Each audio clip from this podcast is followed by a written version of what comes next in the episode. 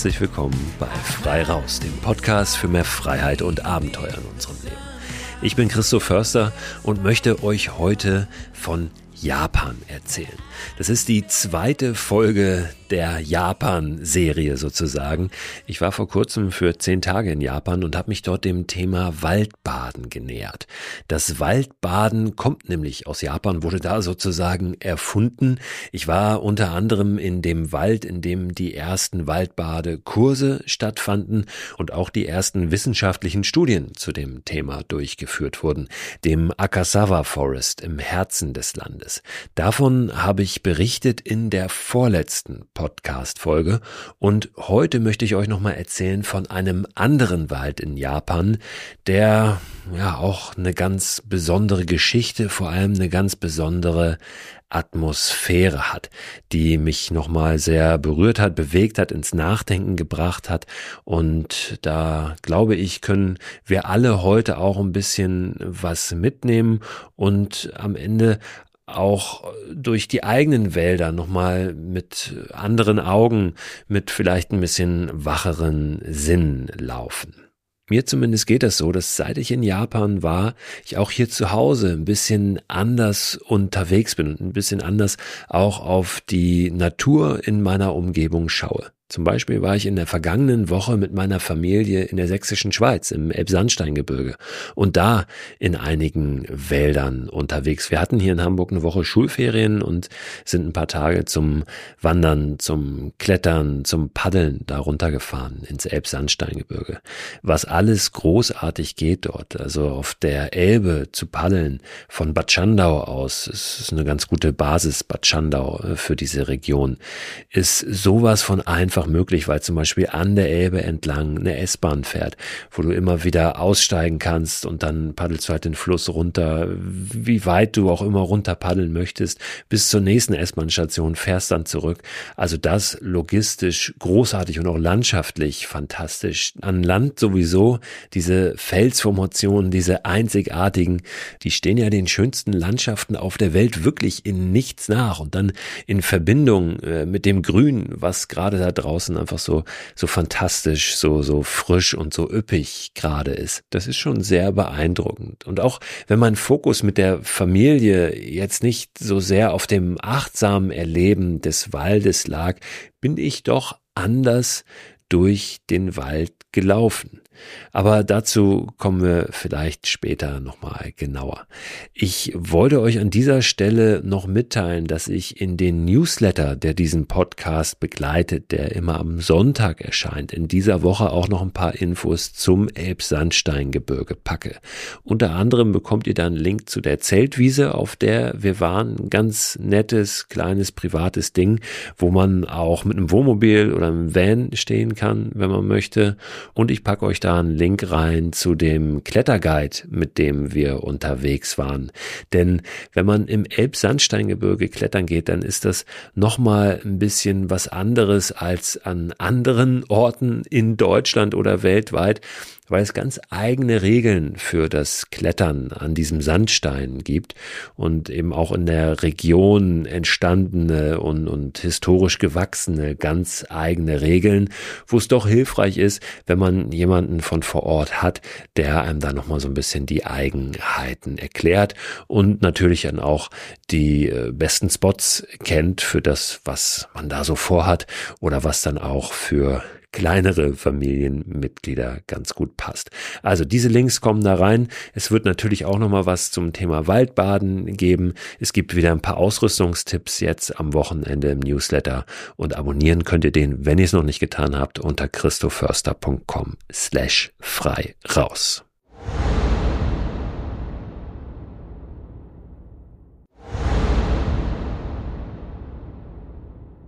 Jetzt aber zu Japan. Zweiter Teil Big in Japan, Waldbaden in Japan. Ja, was ist Waldbaden überhaupt? Ich habe das in der ersten Folge schon gesagt. Letztlich geht es um ein, ein zielloses, ein achtsames Unterwegssein im Wald, ein Erleben des Waldes mit allen Sinnen, ein Erleben der natürlichen Umgebung. Man kann das ruhig so ein bisschen aufmachen. Also im Wald sind wir natürlich richtig drin in der Natur und bekommen da die volle Ladung von all dem ab, was äh, die Natur zu geben hat. Und das ist tatsächlich sehr viel mehr, als wir sehen können und als wir uns vielleicht auch vorstellen können. Unter anderem sind es Duftstoffe, die auf unser körperliches System wirken und Abwehrzellen in unserem Körper vermehren. Es äh, sind Geräusche, die uns beruhigen. Es steckt ganz, ganz viel in diesem Walderleben drin, was wir teilweise schon erklären können, wissenschaftlich, teilweise aber mit Sicherheit auch noch nicht. Also da wird noch viel kommen, glaube ich, in den nächsten Jahren, wo dann die Wissenschaft sagen wird, ach, deshalb haben wir uns immer so gut gefühlt im Wald. Gerade dieses Gefühl ist, glaube ich, etwas, auf das wir noch mehr setzen sollten und vielleicht äh, weniger auf diese ständig wissenschaftlichen Erklärungen warten sollten, sondern einfach äh, mal uns ein bisschen mehr reinfühlen, auch in die natürliche Umgebung. Das ist letztlich das, worum es beim Waldbaden geht. Das ist zumindest mein Verständnis davon. Der japanische Begriff für das Waldbaden ist ja Shinrin-yoku, was wörtlich übersetzt bedeutet Eintauchen in die Atmosphäre des Waldes und wegen des Eintauchens dann auch diese Verbindung mit dem Baden, was ja manchmal vielleicht ein bisschen äh, komisch erscheint, diese, diese Wortwahl des Badens. Aber es trifft es eigentlich ganz gut, mal richtig einzutauchen.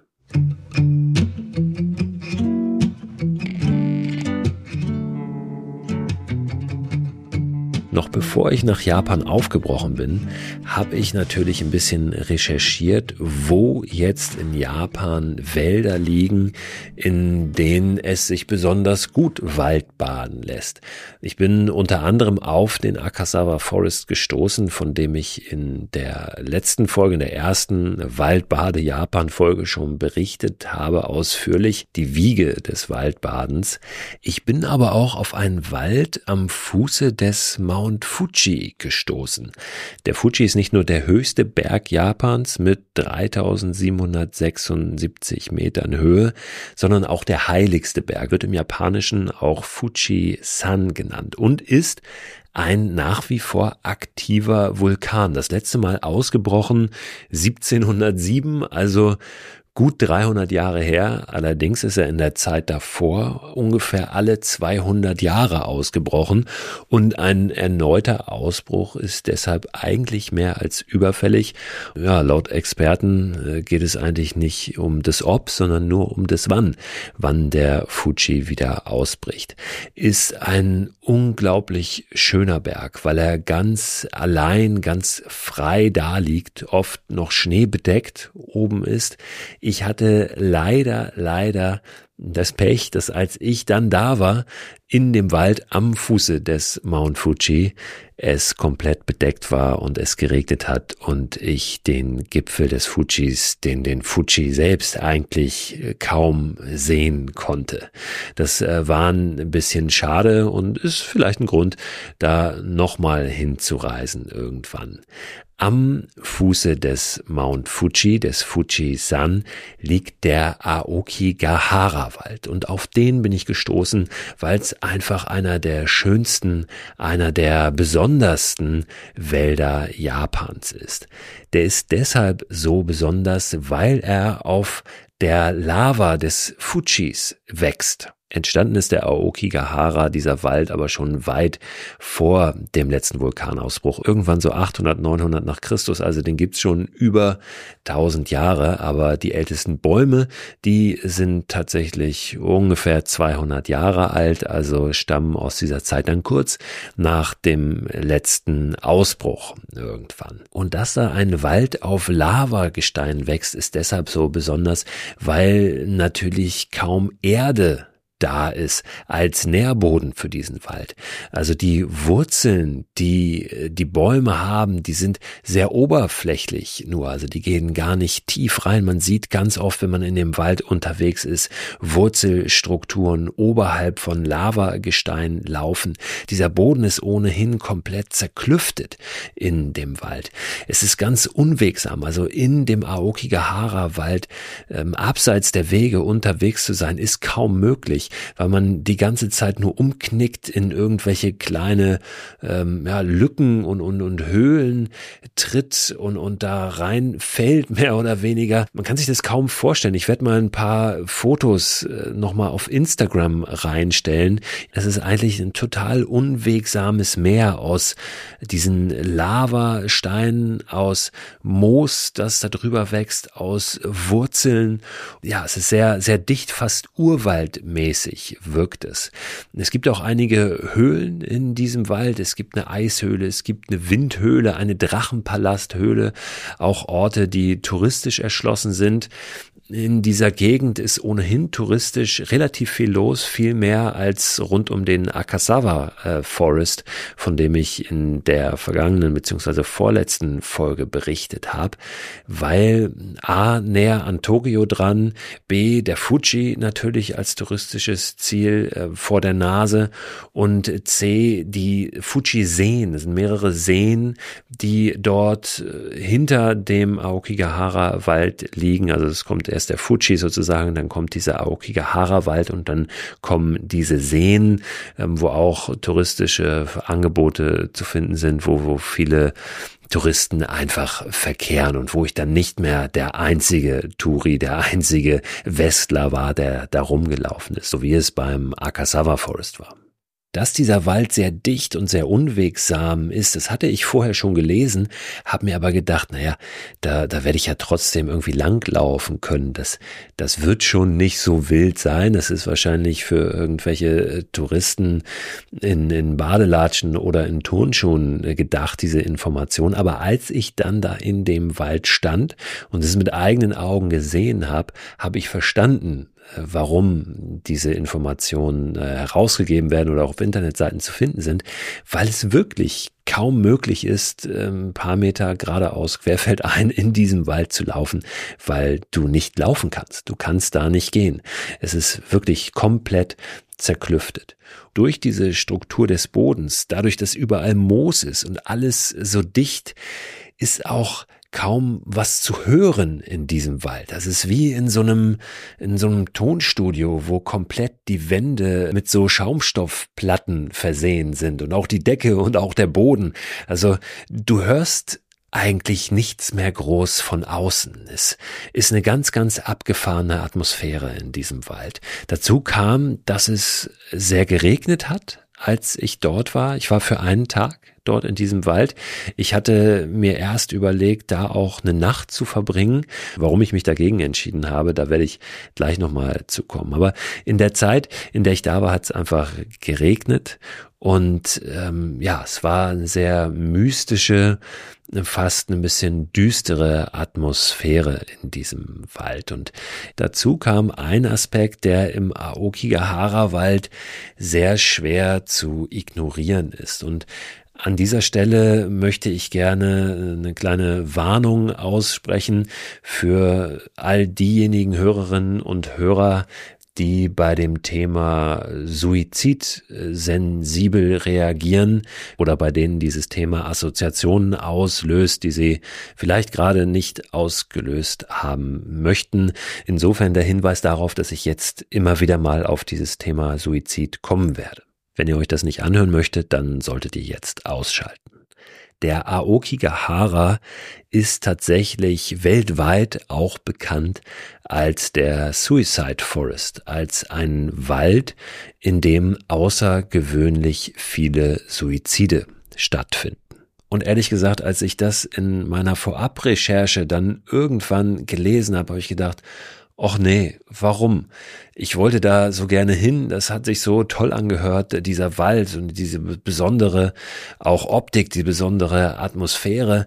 Warum muss da jetzt so eine, so eine, so eine Schwere drauf liegen und warum muss der so eine dunkle Seite haben?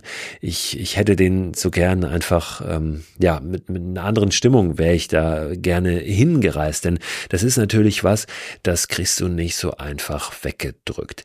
Ich habe trotzdem versucht, dann da neutral einfach in diesen Wald reinzugehen und äh, dem eine ganz objektive Chance zu geben, um mal zu schauen, wie der sich tatsächlich anfühlt. Aber ich habe es eben schon kurz angedeutet, du kriegst dieses Thema nicht ignoriert in diesem Wald. Ich war vielleicht 20 Minuten unterwegs auf einem Wanderweg in den Wald rein. Mir war bis dato niemand entgegengekommen, also wirklich eine ganz ganz mystische Stimmung durch diesen Regen und ich, ich war ganz alleine und dann diese, diese Dumpfheit in dem Wald, diese besondere Optik.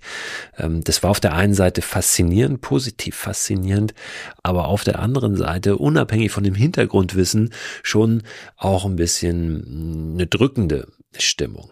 Und dann habe ich einen Australier getroffen, der mir entgegenkam, der auch direkt äh, mich angesprochen hat. Der hieß witzigerweise Franz, weil er einen deutschen Opa hatte oder so.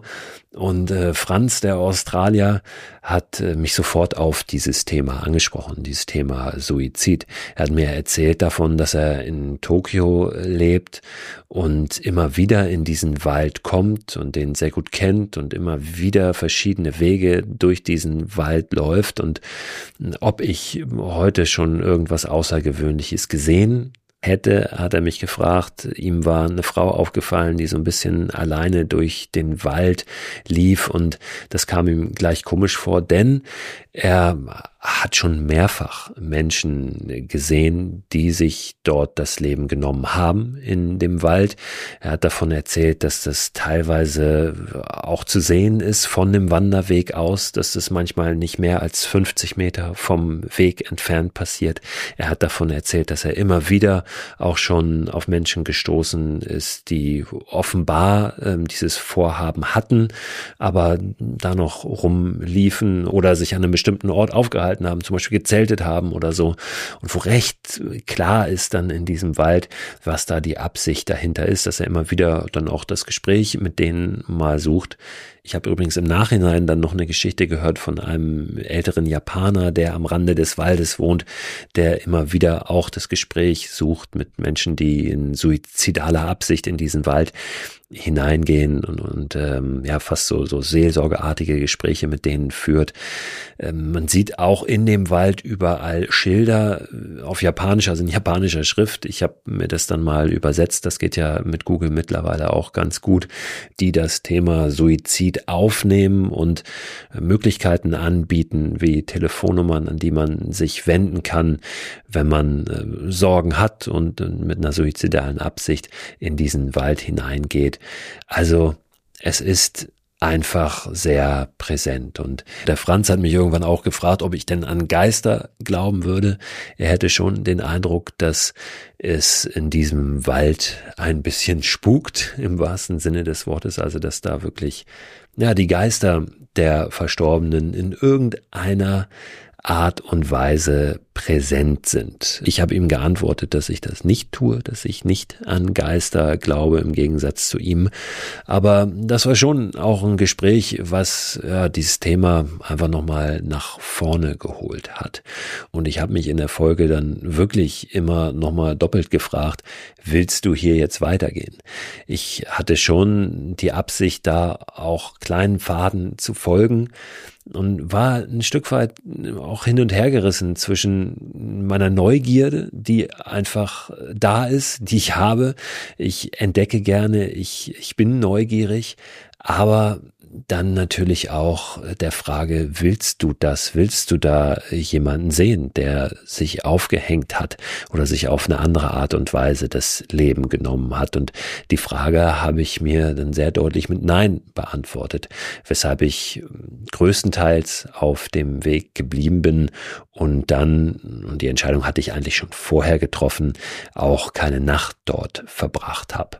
Auch wenn ein Teil in mir, das, das gebe ich zu, das durchaus äh, spannend äh, fand und, und, und aufgrund dieser Neugierde, ähm, ja, ich doch gesagt habe, ah, vielleicht, vielleicht ist das was, vielleicht ähm, ist das nochmal eine ganz besondere Erfahrung. Ich habe auch diese Frage in mir gespürt, warum gehen Menschen in den Wald, um äh, sich das Leben zu nehmen? Was steckt da dahinter? Wie viele kommen vielleicht wieder raus, weil sie sich mit dem Thema äh, im Wald auseinandergesetzt haben? Das sind natürlich Fragen, auf die habe ich hier keine Antworten. Vielleicht ist es auch vermessen, die überhaupt zu stellen, aber sie kamen mir. Es gibt auch keine Statistiken dazu. Ohnehin ähm, gibt es zum Beispiel auch äh, zu den Suiziden im Aokigahara Forest keine Statistiken mehr weil das Thema ein bisschen aus der Öffentlichkeit genommen werden soll. Denn es ist wirklich, wirklich ein richtiger Hype um dieses Thema in Verbindung mit diesem Wald entstanden. Hype ist bei dem Thema mit Sicherheit das völlig falsche Wort, aber es ist in der Tat so, dass es eine Art Hype darum gibt. Es ist sogar im Kleinen ein, regelrechter Sensationstourismus äh, daraus entstanden. Es gab vor einigen Jahren einen sehr äh, bekannten, sehr reichweitenstarken YouTuber, einen amerikanischen, der in diesem Wald war und tatsächlich dort auch auf jemanden gestoßen ist, der Suizid begangen hat, der an einem Baum hing, an, an einem Seil sich erhängt hatte und äh, dieser YouTuber, dieser Influencer hat äh, Fotos davon oder Bilder, äh, Filmmaterial davon geteilt. Es gab natürlich einen unfassbaren Aufschrei, einen Shitstorm, berechtigterweise, ähm, weil das mit Respekt nichts zu tun hat. Aber es hat nochmal dazu geführt, dass dieses Thema mehr Menschen bekannt wurde. Und ähm, das ist schon da vor Ort auch ein Problem, denn auf der anderen Seite ist dieser Wald einfach ein wunderschöner, ganz besonderer Wald. Und die Menschen vor Ort wünschen sich natürlich natürlich, dass er auch als ein solcher gesehen wird. Weil es in dem Aokigahara-Wald aber so viele Suizide gab und gibt, ranken sich eine Menge Gerüchte und Legenden auch um diesen Wald und dieses Thema. Nicht nur Franz, der Australier, den ich da getroffen habe, glaubt an Geister, sondern viele andere Menschen auch. Das heißt, äh, Kompasse würden nicht funktionieren in diesem Wald aufgrund der magnetischen Wirkungen des Lavagesteins. Das heißt, man würde sich ruckzuck verlaufen in dem Wald und die Orientierung verlieren, nicht wieder herausfinden. In der Tat ähm, es ist dadurch, dass man auch wenig hört und dass es dann sehr gleich aussieht, es wenig Wanderwege gibt, offizielle, durchaus eine Gefahr, sich ein bisschen zu verirren in dem Wald, sich wirklich zu verlaufen, dass man nicht wieder herausfindet, das halte ich für sehr unwahrscheinlich. Ähm, aber man stößt dann in diesem Wald möglicherweise ähm, auf Dinge, die Menschen da mal hinterlassen haben, teilweise schon vor Jahren. Es gibt wohl äh, jedes Jahr im Frühjahr und, und im Herbst, Winter äh, eine, eine, eine ja, man muss das so sagen, eine Räumaktion in dem Wald, wo dann Menschen durch diesen Wald ziehen und dann schauen, was sie dort finden, wen sie dort finden und dann aufräumen, in Anführungszeichen.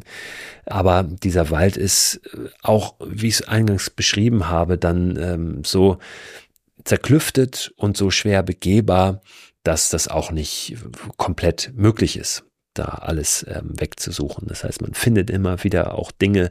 Menschen gehen in diesen Wald, weil sie dann Angst haben, ähm, da nicht mehr rauszukommen und spannen so wie so Flatterbänder, ähm, so, so farbige in so knallbunten Neonfarben ähm, zwischen den Bäumen, damit sie wieder hinausfinden. Teilweise tun das wohl auch Menschen, die mit einer suizidalen Absicht in den Wald hineingehen, dass sie, falls sie sich es anders überlegen, dann wieder hinausfinden. Also sieht man dann manchmal so gespannte Plastikbänder zwischen den Bäumen des Waldes, was auch wieder zu Diskussionen führt äh, in Sachen Vermüllung und, und, und. Also ich habe diese Bänder nicht gesehen, aber ich habe äh, viele Aufnahmen gesehen, auf denen solche Bänder zu sehen waren. Es heißt, es wurden schon vor Jahrhunderten äh, Menschen dort zum Sterben hingebracht in diesen Wald. Alte Menschen, schwache Menschen, Kinder in Zeiten von Hungersnöten.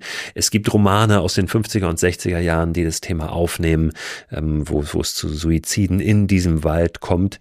Und all das trägt natürlich zur Legendenbildung bei. Es gibt auch einige Filme zu dem Thema. Ich werde euch mal einen, den ich ganz gut finde, der das Thema auch gar nicht nur so negativ aufgreift.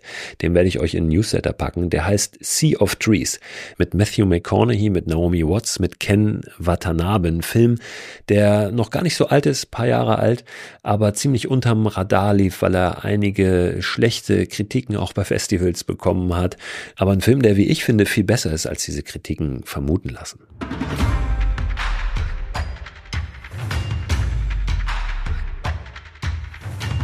So, jetzt habe ich sehr viel über diesen Suizidaspekt gesprochen und die Frage ist, was hat das denn mit dem Waldbaden zu tun? In erster Linie habe ich jetzt davon erzählt, weil das einfach dazugehört zu meinem Erleben in diesem Wald.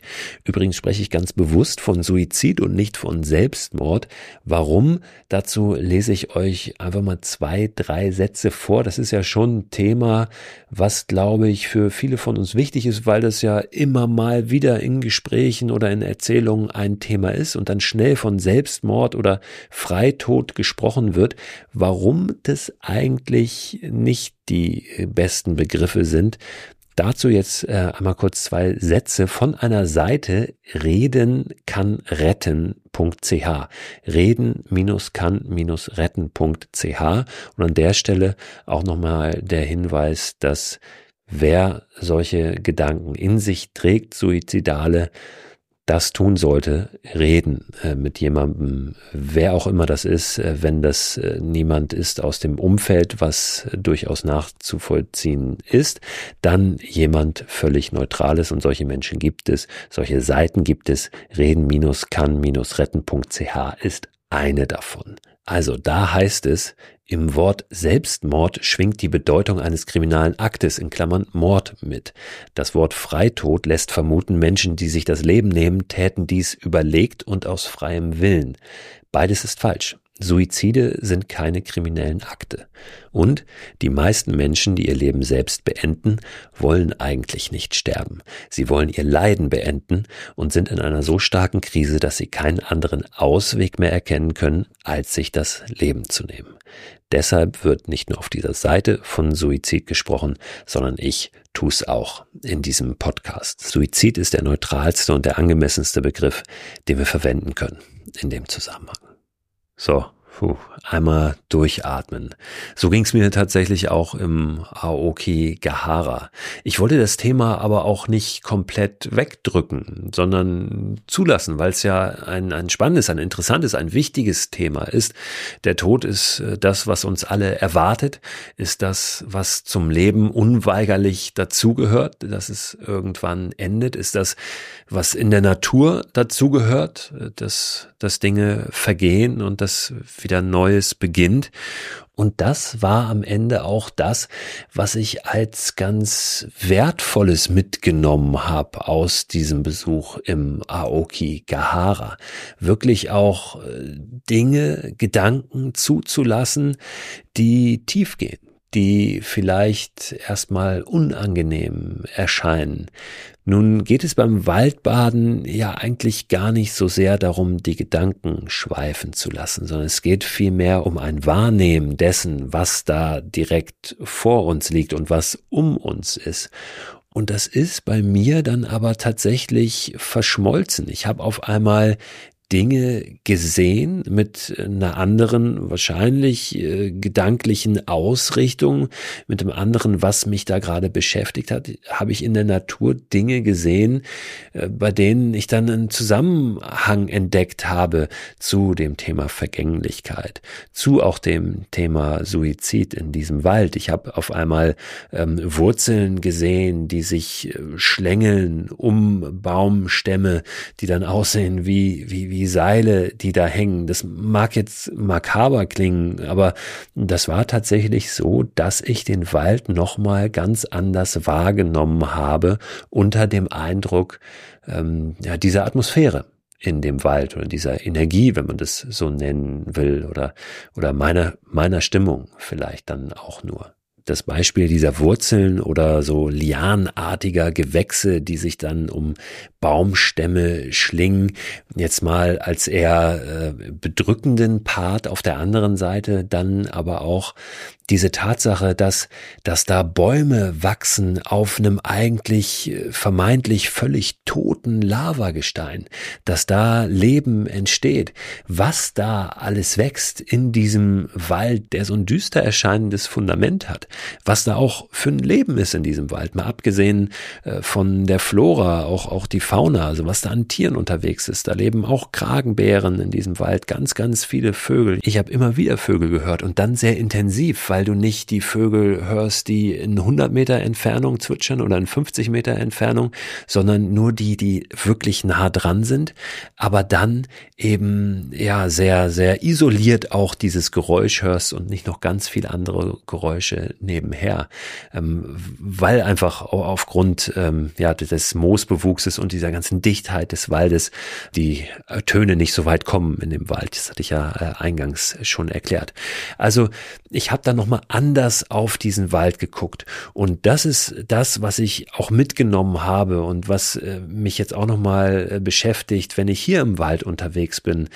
Mal A zu gucken, welche Stimmung gibt es vielleicht in welchem Wald oder auch an verschiedenen Orten, in, in, verschiedenen Wäldern? Wie ist da die Atmosphäre?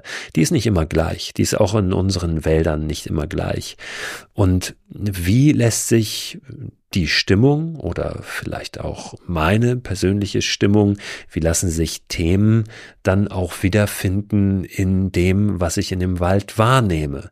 Wie äh, lassen sich da vielleicht auch Antworten finden auf, auf Fragen, die ich habe oder Fragen, die ich vielleicht auch nicht habe? Inwiefern ähm, kann der Wald, kann die Natur da ein Spiegel sein für etwas, was mich gerade beschäftigt? Das ist vielleicht auch was, was, was ihr mitnehmen könnt, jetzt aus dieser Folge da nochmal anders draußen unterwegs zu sein und euch nochmal mehr einzulassen auf eine andere Art und Weise mit dem Wald und der Umgebung. Mir fällt es ein bisschen schwer, jetzt gekonnt und angemessen die Kurve zu kriegen zu einem äh, positiven Ende, zu einem positiven Abschied oder ähm, rausgehen aus, aus dieser Podcast-Folge. Aber vielleicht ist es auch gar nicht unbedingt notwendig, weil es ja nicht immer nur die ganze Zeit happy, happy und, und positiv sein muss. Ich glaube, wir können auch mal mit ein bisschen tieferen und durchaus auch schwereren Gedanken rausgehen und, und die mitnehmen, die bewegen.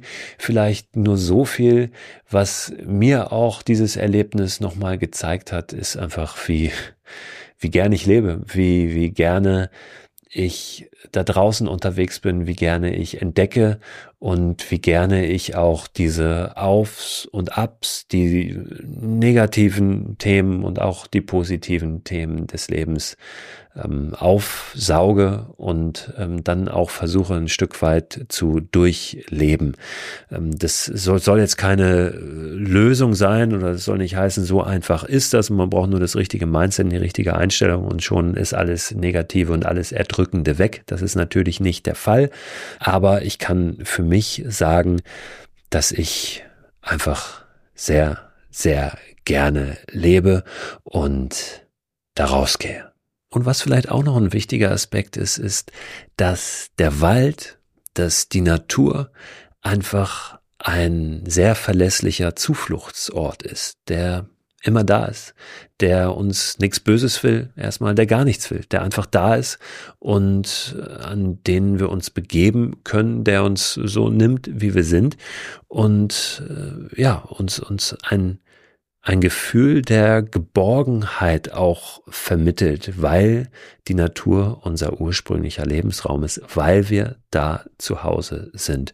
Und ich kann wirklich nur jedem empfehlen, egal was gerade Thema ist, im Leben, in den Wald zu gehen und da einfach sein zu dürfen, so wie man gerade drauf ist mit den Fragen oder Sorgen, die man gerade hat. Manchmal gibt es Antworten, manchmal gibt es keine.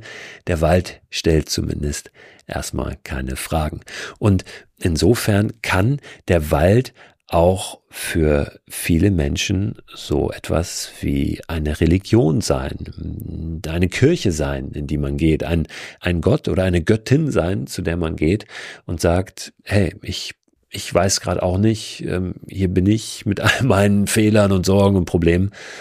Und ähm, ja, da darf man es dann sein. Ähm, das, das gibt da durchaus Parallelen. Also, ich äh, quatsch jetzt nicht weiter, ich will es nicht kaputt reden, sondern euch die Möglichkeit geben, das einfach wirken zu lassen. Freue mich, wenn ihr nächsten Donnerstag wieder reinhört. Nächsten Donnerstag gibt's eine neue Folge frei raus und wünsche euch bis dahin eine gute Zeit, äh, gute Gedanken und dass ihr eine Menge Zeit im besten Fall da draußen verbringt im Wald oder wo auch immer.